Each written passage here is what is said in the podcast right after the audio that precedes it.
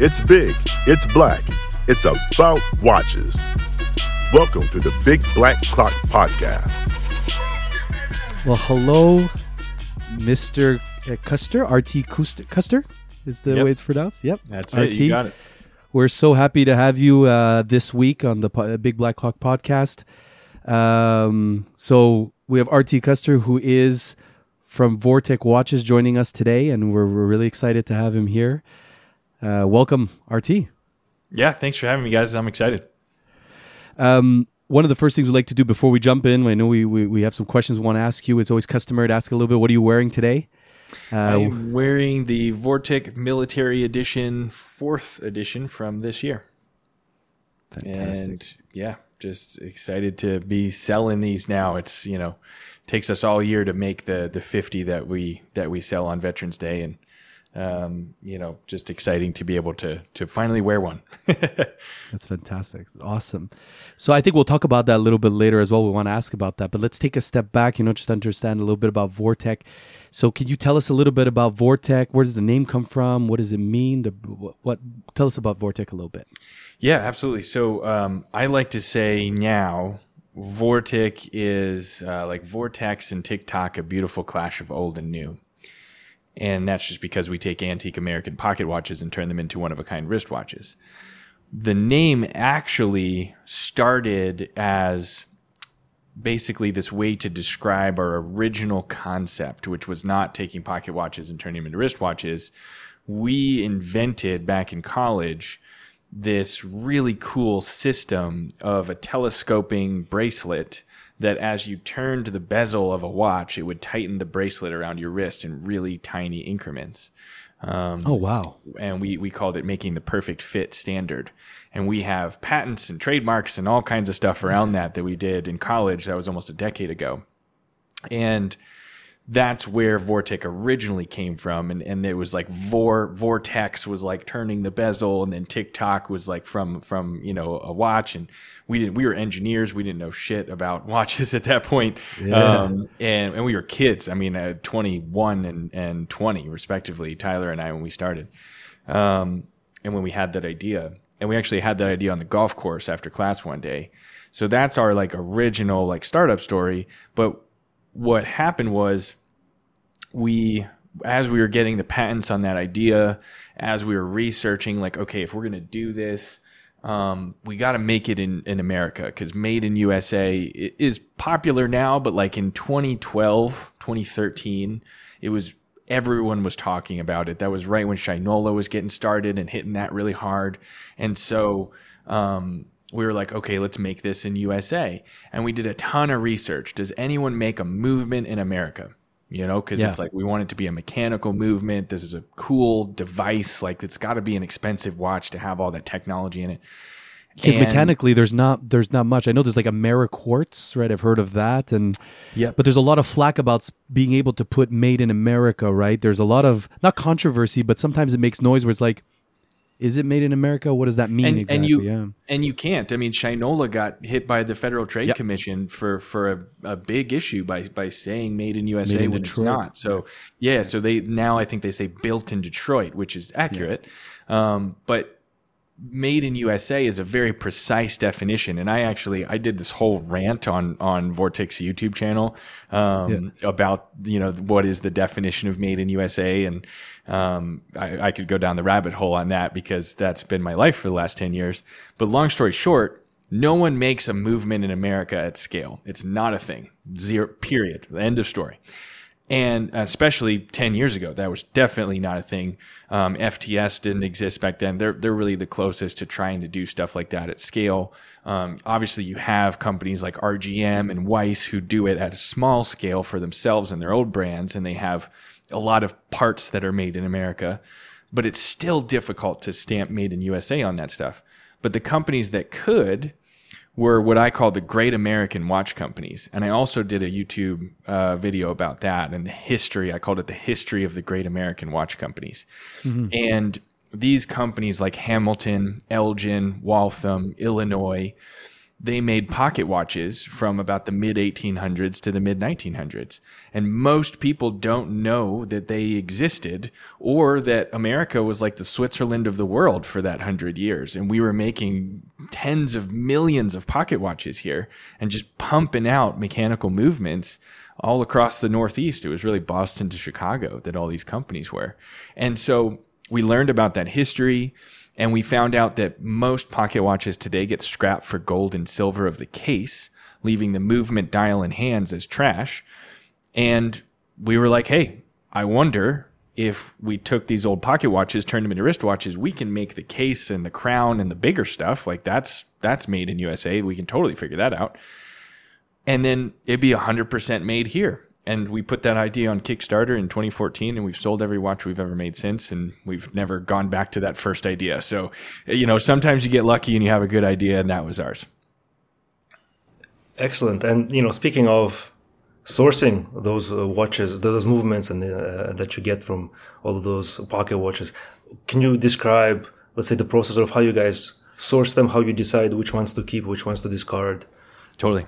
Yeah. So um, every day somewhere in the country, a pawn shop or a jewelry store goes out of business. And there are hundreds of small stores like that ha- that have gone under in the last decade. And there are there's this whole industry called estate auctions. And whether somebody passes away and they were a watchmaker for 50 years and they have a bunch of tools and equipment and parts and pocket watches and wristwatches that no one knows what to let their family do with, or they owned a pawn shop and their family doesn't want to continue the business, um, or just financially the jewelry store isn't working anymore. You know, a lot of things are going online, and so jewelry stores around the country are struggling. There's this whole industry of of estate buyers that come in and they'll buy the entire thing. So they'll just say, "Hey, Grandpa was a watchmaker. Grandpa passed away last year. We don't know what to do with this.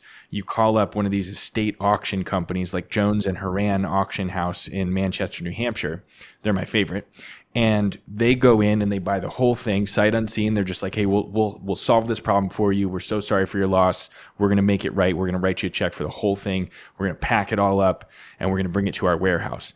And they, companies like that, these estate auction companies, go out and buy all this stuff at scale. And they I've seen TV shows about this. cool. Are there TV shows where they just go buy all these yeah things? i mean there's a ton there's like pawn stars and there's um, Sorry, hunters, um, antique yeah hunters, american or- pickers is probably the most popular one and um, Antique Roadshow or something. Antique like that? Roadshow does a cool, yeah, where they like find cool things like that. But that's you know that's really the concept is is these estate buyers are out there buying all this stuff at scale, and they sell the Rolexes to somebody, they sell the Omegas to somebody, they sell the diamonds to somebody else, they sell the gold and the silver to other people. They find the really rare, cool stuff and they put it on eBay and they auction it off. Or like Jones and Horan is an auction house, and so they they do an auction every three months or so and auction all this stuff off.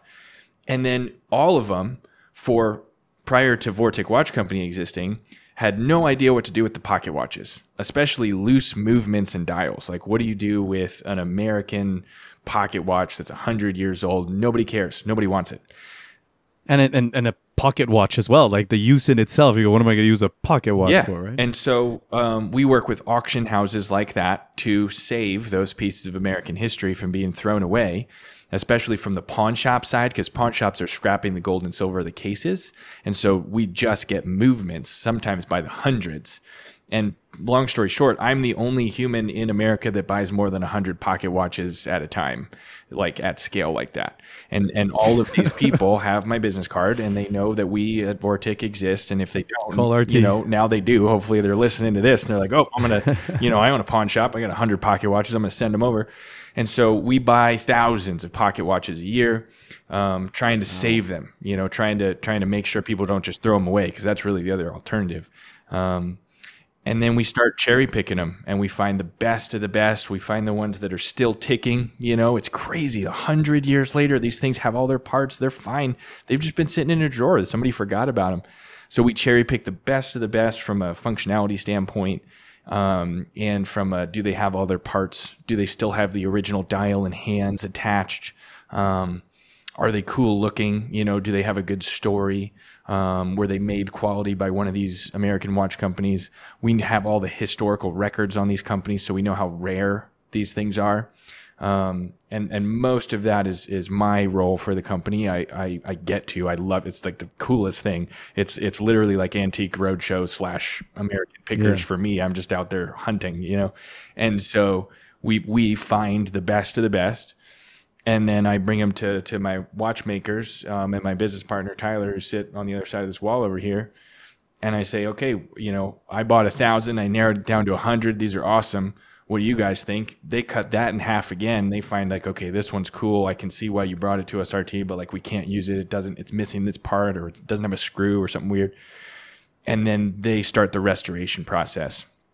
And we Okay, so you restore. You can put in different pieces to bring it up, uh, to bring it to a functional state. You know, and uh, Yeah, so we we try to keep everything original. Um, so we what we have to to replace on these antique pocket watches is mostly the springs. So your mainspring, your hairspring, a lot of the mainsprings have to get replaced just because they don't have any power left, um, or they're rusted. Yeah, yeah. And so we're replacing a lot of those springs. Um, we typically use new old stock components for that, so it is it is still original to the piece, or at least was made by that company. Um, our mission is to preserve American history with these watches, and so we're we're preserving it, we're restoring it, we're not just cleaning it. You know what I mean? Um, and then uh, and then once the pocket watch movement dial and hands are all restored, then uh, Tyler and his team on our manufacturing side, we we make all the cases, crowns, hardware, everything on the outside of the watch is manufactured in this building here in Fort Collins, Colorado. Um, and we have different sizes of cases, different customizations that we have, um, and and that's that's what we call the American Artisan Series, and, and that's our series of pocket watch conversions. That's uh, amazing. Thank you. Uh, so now at the point where you guys have uh, sourced your movements and then you have restored movements, the next step would be the the, the hand finishing that you put in the in the, in the cases once you once you start to assemble the watch together. Can you describe that process to us? Yeah, so for our like watch of the day watches, um, every single one is one of a kind. And so like if you go to vorticwatches.com slash watches, that's everything we have in stock. And as you scroll through, or just go to our Instagram as you scroll through, it's basically a gallery. They're all unique. And you'll see that we very intentionally put like a bronze case with a dial that has like an orangish hue to it. Um, you know, we'll find some some some movements that have purpled steel hands. A lot of them have blued steel, but some of them are purple. The one we did yesterday um, was it, it had the original Packard Car Company logo on it. It says "Ask the man who owns one." So cool. It sold in like four minutes or something. It was crazy. Um, But it had purple hands, and so we used a dark red strap, and we uh, put the titanium case that we use into the kiln, and with basically time and temperature, you can oxidize titanium and make it appear as though it's bronze. And so we mess around with that. We do some really cool stuff with um, basically oxidizing and changing the temperature and colors of the titanium that we use. And so we have bronzed titanium, we have blued titanium, we have this one that's almost like oil slick. It's like a little bit of purple and stuff that's going on. And so we put that one in, into into that kind of oil slick color. Um, and so yeah, we we have so much fun making the whether it's a titanium case or a bronze case that we can patina using some chemicals. We make the we pre patina the case for you, so you don't have to worry about what it's going to look like. You know, a year or two from now, we take the bronze and add the patina already. Um, tons of fun with that. All the different materials that we can make, and that's one of the reasons we make it here. Some of the cases have like a texture on the the bezel. It almost looks like it's um not engraved, but how, how do you call that? Is when it's like it it almost has like Oh, so I think you're referring to our, our railroad edition watches. They have a coin edge on the bezel. a coin yeah, edge. Yeah, yeah, yeah. yeah. And so- it's like a texture to the whole case. yeah, right? and so we uh, we make that on on one of our five axis uh, CNC milling machines here, um, and just the process of making that is is really fun to watch. But um, each one of those slots uh, in the edge gets cut one by one, um, and the the bezel just rotates in the machine and cuts one at a time. Um, and so, yeah, we can, because we make it here, we fully control that whole process and we can make everything truly one of a kind, or at least in small batches. Um, no, it's it's awesome. I, I was looking up. Uh, you guys have uh, different machinery that you use in house mm-hmm. for to, to, assemble all of that, and uh, it seems really cool. It's it's super cool. I mean, we we have eight thousand square feet here, um, so about a little over two thousand square feet of space is our machine shop, and we have six machines, three vertical machines and three horizontal machines. Um, basically, all that means is like the the three horizontal machines um, are are are lathes, and so they're making small round parts, and so the the tools are stagnant and come in, and then the the metal turns. If you ever seen someone making like a wooden chair um, on Instagram or TikTok, like the the wood is rotating and then they're coming in and cutting it away on the little lathe. It's that, but tiny, tiny little pieces of metal that we're making on those machines. And then we have uh, three vertical machines, one of which is a five axis machine and um, Tyler does. We we have a Tyler and I do a, a YouTube TV show called uh, Custer and Wolf Building a Watch Company, and every mm-hmm. week we do episodes where we showcase the different stuff we have. And he's done a couple a couple videos about like what is a CNC machine, what is a what is a mill, what is a lathe. So if you're curious on how people take a chunk of metal and turn it into a watch case, you know, we we put it all on YouTube because none of it's a secret, um, and it's really cool. and just something to definitely be proud of. Now, in terms of these cases, uh, we're talking about the movements, which you guys are trying to restore, or not restore, at least preserve in terms of American history. Are all your cases as well um, found, found, like all the materials themselves, are they all sourced from the United States? As well, yeah, we do the best we can to source everything here um, and locally, domestically, as as as much as we can. For years, we've uh, on the cases and the materials. Um, most of the titanium is coming from Ohio, I think. Um, mm-hmm. The steel is from a different supplier, I think, out of California. Um, I mean, there's there's um, metal manufacturing companies all all over. It does cost a little bit more to have domestically produced um, metals, especially in bronze and things like that. That are you know the, the more copper that's in it, uh, the more expensive those metals have gotten, especially recently. Um, but we have most of those metals start as as long bars of of titanium, for instance, and so we have a a company actually pre-slice those so that we actually get pucks. It's like a hockey puck size that we that we get, and that's what we put into our machines. And so that's that's one of the biggest awesome. reasons we use domestic suppliers for a lot of the metal, is so that we can get it pre-cut for us which again costs more money, takes more time, but um, it allows us to have more fun here. You know, systems and processes create and foster creativity. And so yeah. we need to be creative here. So it's just like, how can we systematize the most of this that we possibly can so that we can still have fun? Amazing. So you mentioned something before. You were saying preserving the the you the watch of the day. You were saying we really want to try to expose or share the story behind a given pocket watch that you find, the brand itself, that sort of thing, the, the, the, the example in itself. Tell us the importance of you guys, like uh, when you're talking about preserving the timepiece itself, but also sharing the history that kind of comes with it. So the research that kind of goes with it. Maybe you can share with us a little bit about what that means to you guys and the importance that it has with the what you guys do. Yeah. So um, every I mentioned that that we have the historical records on all these companies, and and most of that is just public knowledge at this point. Um, there's this really cool if you if you're like holding your grandpa's pocket watch and you want to know how old it is or where it was made. Um, there's there's a cool website uh, called pocketwatchdatabase.com, and um, that is probably the only source that like has all of the records in one place. We have a lot of other things that, that we have access to, but that one's really fun. You basically say, okay, I have an Elgin pocket watch with this serial number, and then it'll tell you um, the year it was made, how many of that movement were made in total across all of Elgin's history, um, and then how many were made in the run and there's a lot that we can learn from that and so we document that information and send it along with with all the all the watches We also are continuously documenting information on the pocket watch companies themselves. Like I, like I said, I did a video about the history of the great American watch companies. I'm going to do videos next year about every single company separately.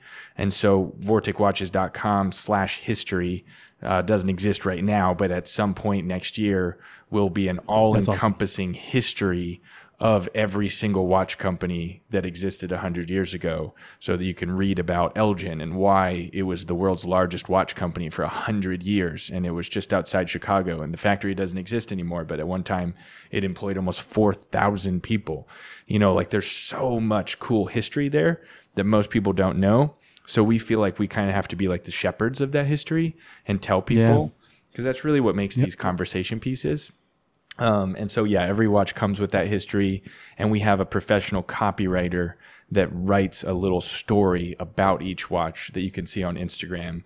Uh, every day we post the watch of the day. It says this this movement was made by Elgin in 1907, and did you know exactly. that in 1907 it was yeah, the price of gas was free.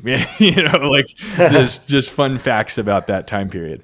And most of the time, I'll say as a hobbyist, that becomes a huge part of the appeal. Yeah, like when you take um I, am sure you haven't heard all our podcasts. We constantly have a running gag. Dimitri wears a Speedmaster, but like the as one of his many watches, but the the the the story that comes with it is is maybe the jump point for so many of people who sure. will get into maybe the hobby. And and if your if your story that you share your timepieces aside can get people into this hobby i think that's really great. And it's it's such another angle that i find is so important what you guys are doing. And that and and and i personally or we in terms of the podcast we really love that because we often talk about history. Like that's what makes that watch so cool. The story that comes behind it as well right? So that's we really really love that. 100% yeah and yeah and uh, just to add right for, uh, I think history is usually not usually is often an entry point for a lot of people getting into watches because they get an appeal, maybe not necessarily from the watch itself, but the history associated with it because you get to carry to wear something that has a very very interesting story to tell. Yeah, and that's you know that that's why we we say conversation piece because I mean every watch we make is a conversation piece. I mean you could talk about I mean, I could talk about just how we make the case of this watch. I mean, we did for, you know, five ten minutes, right? Like the crown on this watch was this is our military edition. It was designed to look mm-hmm. like the cap on a on a cantina, you know, from World War II. Um, and and that's just that's what we made. You know, then you get into the the movement, the dial, the hands. I mean, so many. There's so many conversations that can be had about like even just how the heck did they make this 100 years ago? It blows my mind. So maybe I'll jump right onto that that watch that you're wearing. Yeah. Um, I know I'll, I'll, cut you off, Dimitri. I know you want to ask something, but let me ask uh, RT there. So that watch you're wearing came out just now on the 11th mm-hmm. uh, at 11 Pacific Standard Time mm-hmm. on Veterans Day. So on the 11th month, on the 11th day at the 11th uh, Pacific time, you came out with the new Military 50, the fourth edition.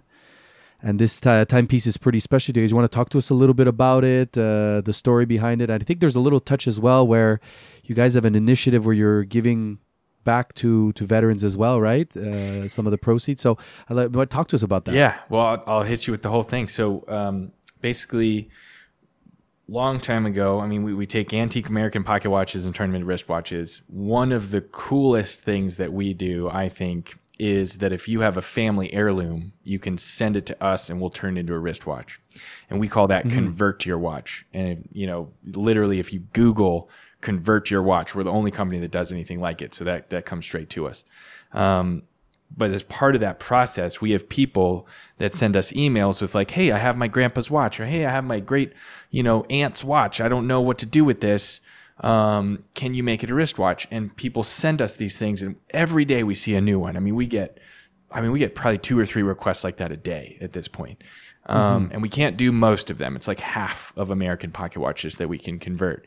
The ones that we can are amazing. We get the family history and we talk to them, and when they get their watch, they cry because it's like, I mean, it's an heirloom. But yeah. one day, someone sent us this pocket watch. This is called the Hamilton 4992B. And it was part of a military contract that the U.S. government contracted Hamilton Pocket uh, Hamilton Watch Company at the time to make for the U.S. Army Air Corps, and Hamilton um, was asked to make this watch. And and you know Elgin and Waltham made some too, but the the one that's on my wrist is, and most of them um, were Hamilton pocket watches, and um, they were asked to make a 24 hour dial, like a true 24 hour dial. It says GCT on the dial, which is Greenwich Civil Time, which was the Central European time zone during World War II. It had to be a black dial with white hands and numerals, and it had to be a black dial so that when you're in the sky, because it was made for the Air Corps, so you're in a bomber, um, it didn't ref- it reflect? reflect? the light and give away your position in the sky, which is fascinating to think about. It had to be really accurate because this was the Master Navigator's Watch, is what it was called. So it was built for the navigators on bomber aircraft. And if you think about So it was guiding everyone else. it, I mean, you were the person on, I think there were seven or eight people on a B 17. You were the person that decided where you were in the sky. And I've read that if you were uh, just a few seconds off, if your, your timepiece was just a few seconds off, you could be more than a, a nautical mile away from where you think you are. And this is, you know, this is 1939 or so, Right. guys. Like they didn't have laser guidance and GPS yeah, yeah, yeah. we had no idea. And, and you know we we had to we had to go fly over germany in the middle of the day and bomb the cities. And we wanted to make sure we were bombing the right city right? So like that's this watch that i have on my wrist was flown on a flying fortress over germany. First of all how coo- like the coolest story of any pocket watch that i'd ever seen. And we were like okay we need to learn more about this and we need to do something cool with this. Because Hamilton made 120,000 of them total. And they all look the same. Unlike most of the mm-hmm. watches we make, you know, that are one of a kind and all uniquely different, these ones we were like, okay, we can make more than one watch that looks the same. That's fun. That's cool. And so in 2019, we came out with the first one. We decided to do 50. It took me a couple years to find 50 of them, um, but we found 50 movements and we made a custom case and crown and how like we tried to make it its own unique limited edition um, and we take the master navigator's pocket watch and turn it into a wristwatch that we call the military edition and we call it and i'm just going to state it this is the coolest watch on the face of the earth like it's just so cool Yeah. um, and like the history and the story that goes into it is amazing. Um, and we decided to release it on Veterans Day for a number of reasons. One, just the storytelling that we can do around that and just promoting veterans' causes and promoting like people don't know the history behind this stuff. Like one interesting fact was if you took off in a B 17 from Europe and flew over Germany during World War II, you only had a 50% chance of landing safely. Oh my god. They didn't know that. That's wow. They had no idea. But if you look at the statistics of how many bombers we lost during the war, the Americans did the daylight bombing. So they saw the planes and they shot at us and they, they took out half of them. Yeah. And so, um, these, these crazy stories that, that come from, I mean, this is war, right? Um, the history in this is, it gives me goosebumps every time I talk about it. And so that reason, obviously, like, like releasing it on Veterans Day to just honor the heritage um, of this piece. But then also, right around that same time, I, I've, I found out about the Veterans Watchmaker Initiative, which is one of the only schools in America that teaches people how to be watchmakers. But this particular school in Odessa, Delaware, run by Sam Cannon, who's also a saint. This this man has dedicated his life to training U.S. military veterans how to become watchmakers.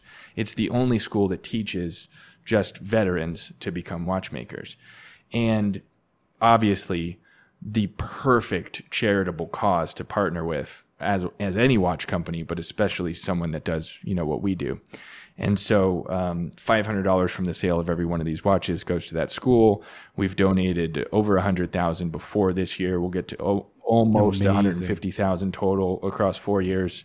Um, this year, um, they built a building and named it after me and us. You know, like there's That's there's awesome. a lot of cool stuff that we've done with that school. Um, and you know the world needs more watchmakers. You guys you guys know like how hard is it to get your watches serviced right now? How long does it take? You know how much does it cost? It's a mess. Um, and it's risky too depending on uh, you know who you go to to get it it's done. a mess. And so um, and there's uh, there's only seven schools in America that that teach people how to be watchmakers. They all take maybe ten to fifteen people at a time, and it's a two year course. So like, we are still losing more watchmakers um, to retirement or you know just not wanting to be watchmakers or passing away um, than we're gaining from all of these schools statistically. So this problem is still getting worse every day. There are not enough watchmakers in in the world, much less the U.S. And so anything we can do to support that and try to get more watchmakers, especially those that have served our country, is is what we're going to do. So that's the military edition. That's the Veterans Watchmaker Initiative. Um, I couldn't be more passionate, if you can't tell, about either the product or that or that cause.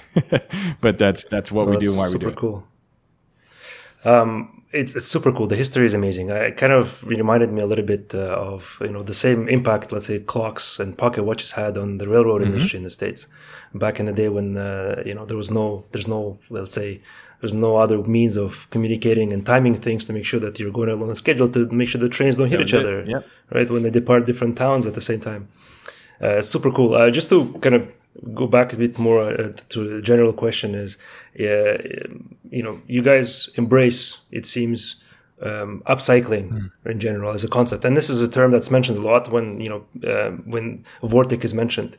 Uh, maybe could you describe to us if you have any maybe future initiatives or uh, concepts that you would like to go to something maybe along the lines of going carbon neutral and stuff like that Yeah, so I mean, we we were always working on tons of things. Um, the the team usually has to talk me down off of like this this mountain of ideas that I have every day, every year. You know, there's way too many projects that we could do.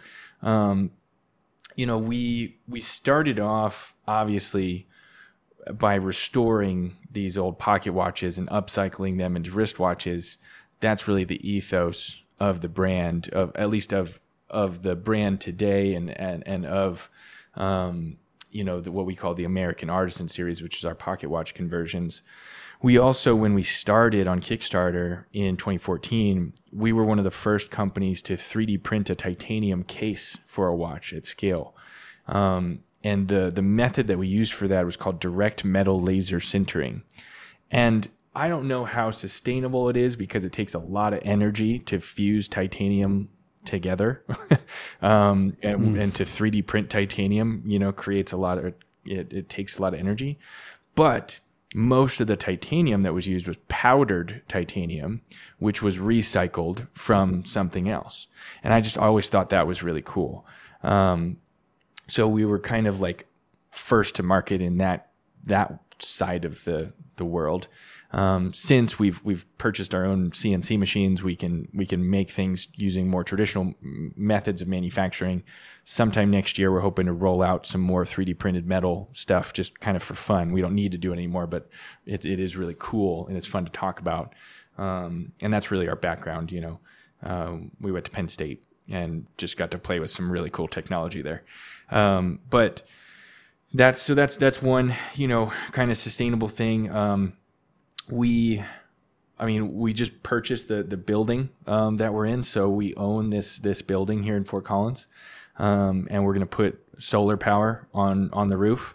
Um, one for sustainability, obviously, just trying to do the best we can. But two, because our electric bill is insane. so if we can save a little bit on that, um, you know that that's that's going to help help a lot. Um, y- you know the the biggest thing that I can say around sustainability is having doing as much as we can domestically and doing as much as we can in house here in this building gives us insight and control over the entire process. So when there's a decision on should we do it this way or should we do it that way, we get to, because we can see it happening right in front of us, make the right decision. And the right decision isn't always the most sustainable one, you know, just in transparency. Like we do the best we can with everything we do. Um, sometimes those decisions are based on like, well, we don't have enough humans and it's hard to find good people right now. And I wish we could do it that way, but that would take three more humans in the shop and we can't afford that or we literally can't hire that many people. And so we're going to put that idea on pause here for a bit. Um, but like, you know, one example is for years, our boxes that we used to ship in wooden boxes, and that that became unsustainable mm. as a company because they were very hard to make. But the wood that we used was all recycled from a door company when they made the the front doors of like they made these beautiful custom front doors for homes, and they had scrap wood left over, and we said, hey, can you make us some some watch boxes from that? And so if you got one of the first fifteen hundred watches that we made, you received it in a wooden box. Um, now mm-hmm. we partnered because it's more sustainable from a business standpoint, um, and it's a local company. We partnered with OtterBox, which is a, a multi-billion-dollar company, yeah. but here in Fort Collins, Colorado, um, and all of our watches ship in an OtterBox dry box, um, and and that's just a very functional way to ship the watch, protect the watch over time, have the packaging actually get used the the issue I found with those wooden boxes, even though they were cool and sustainable, was that all the customers were throwing them away. Um, they didn't have any purpose wow. for them. Yeah. Um, some of them kept them because you know keeping the box and papers is worth it. But we had a few customers that they had five, six watches, and they're like, I'm, I don't, I don't need five wooden boxes. What am I doing? Um, now you get a, you know. No, but you're right. At one box. point, you know, if you if you plan on keeping the watch forever, and you look, that this is so wonderful, it's beautiful, it's part of my collection and you guys sell such a or the proposition itself is such a story or such a unique one-to-one such a, a, personalized experience and a very unique watch that that you enjoy is not one of many thousands. And maybe they'll be like oh i'm never going to sell this. They just threw out the box right? There's no need to keep it. They don't even think about the well it's worth more if i keep it. Doesn't matter. I'm keeping it for good right? Yeah. So i think my answer is is is we do a lot. I mean a ton in sustainability and we think about it and talk about it all the time. And the ethos and the core of our business is upcycling. Um, and, you know, but you're faced as a business owner, you're faced with those decisions every day. And the best you can do is the best you can do. You just have to make the best decision at that time, um, and, and do what's right for, for the sustainability of the entire company. Um, I would, you know, just to put a bow on that, I would rather do everything in my power to keep every human in this building employed first mm. than anything else. You know, how do I how do I keep everybody with their jobs? How do I create more jobs? How do we create more opportunity? Um, and then if we can do that in a very sustainable way, like we do, then we'll continue to do that. But that's that's really the way I I look at that stuff. Um, but like obviously we stand for upcycling we're going to go down in history for protecting the method of upcycling in federal court with the Hamilton v. Vortic thing. So like, you know, that that's kind of been our claim to fame. And that lawsuit is now cited in upcycling and will be for decades. So, um, yeah, to say we stand for upcycling is, is an understatement for sure.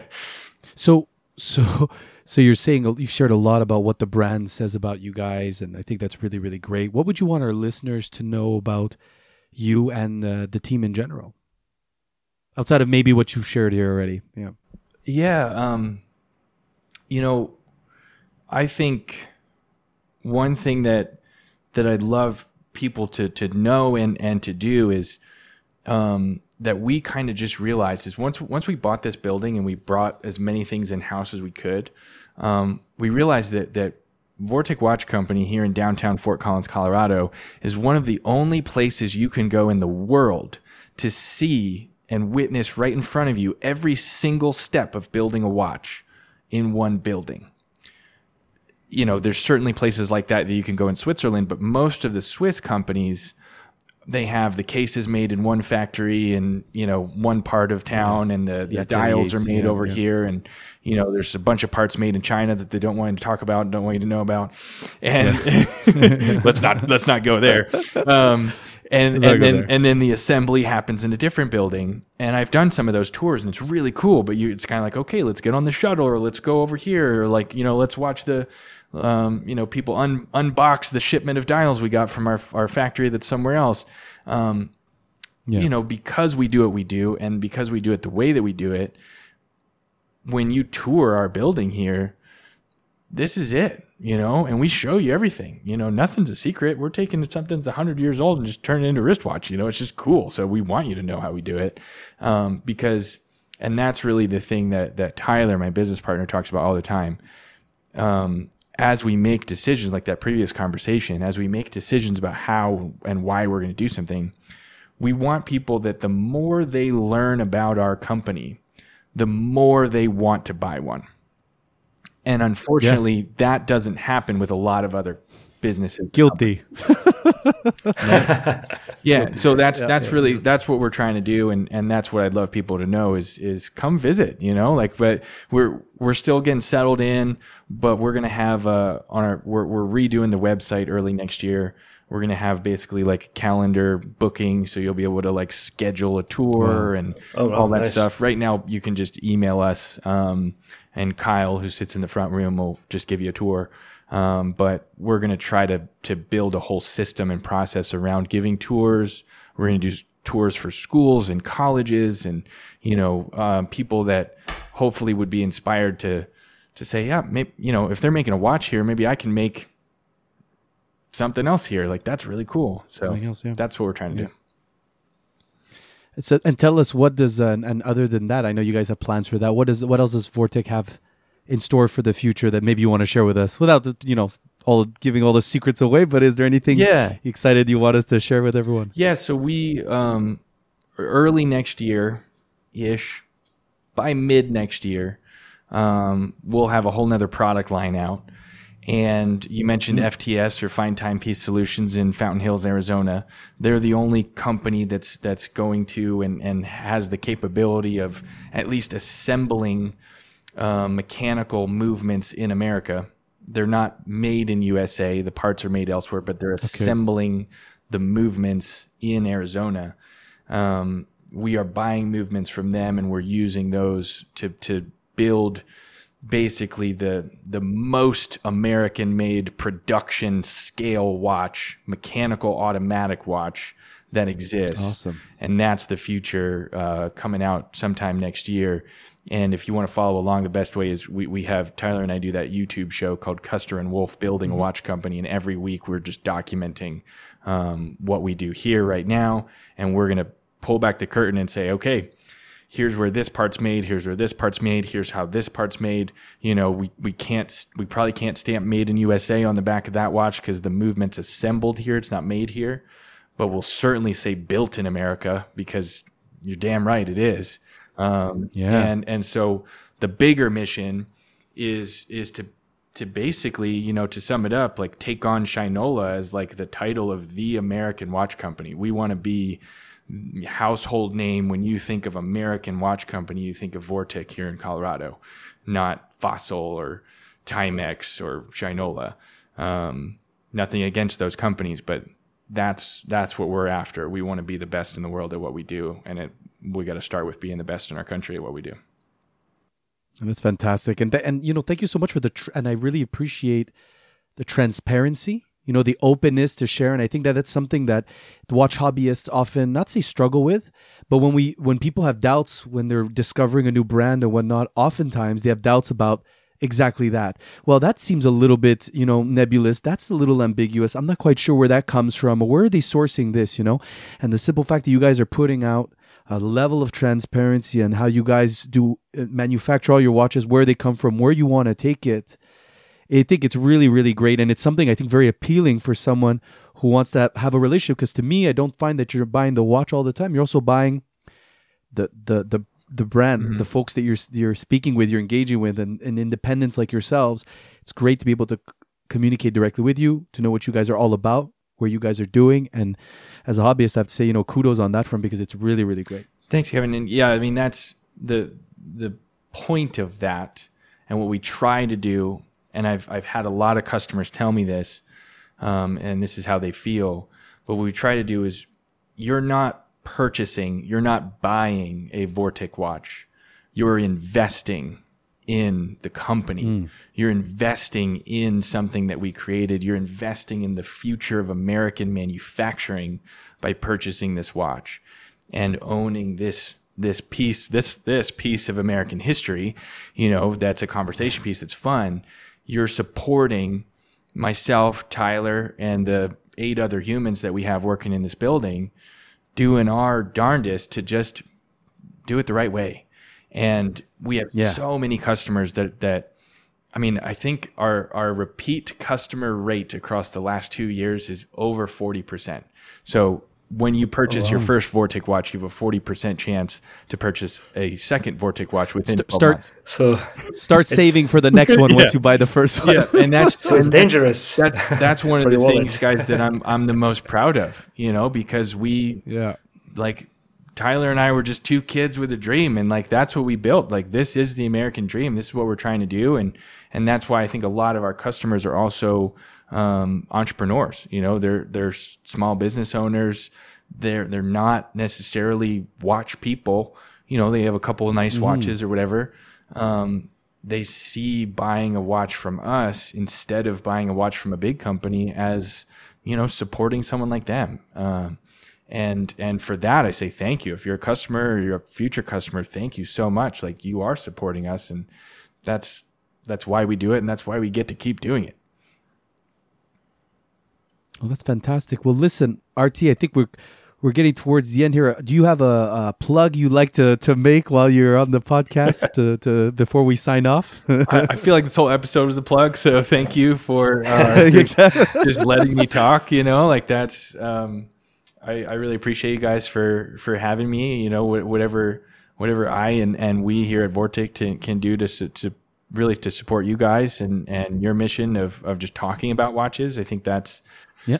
that's part of it. Like we need more people to talk about watches.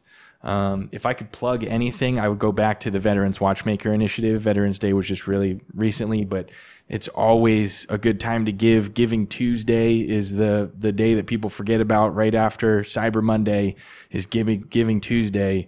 If you love watches and you want to support the future of American watch companies, American watches, um, and and producing and restoring and fixing your watches, if you want your Rolex fixed ten years from now, where, no matter where you live in the world, you need a watchmaker.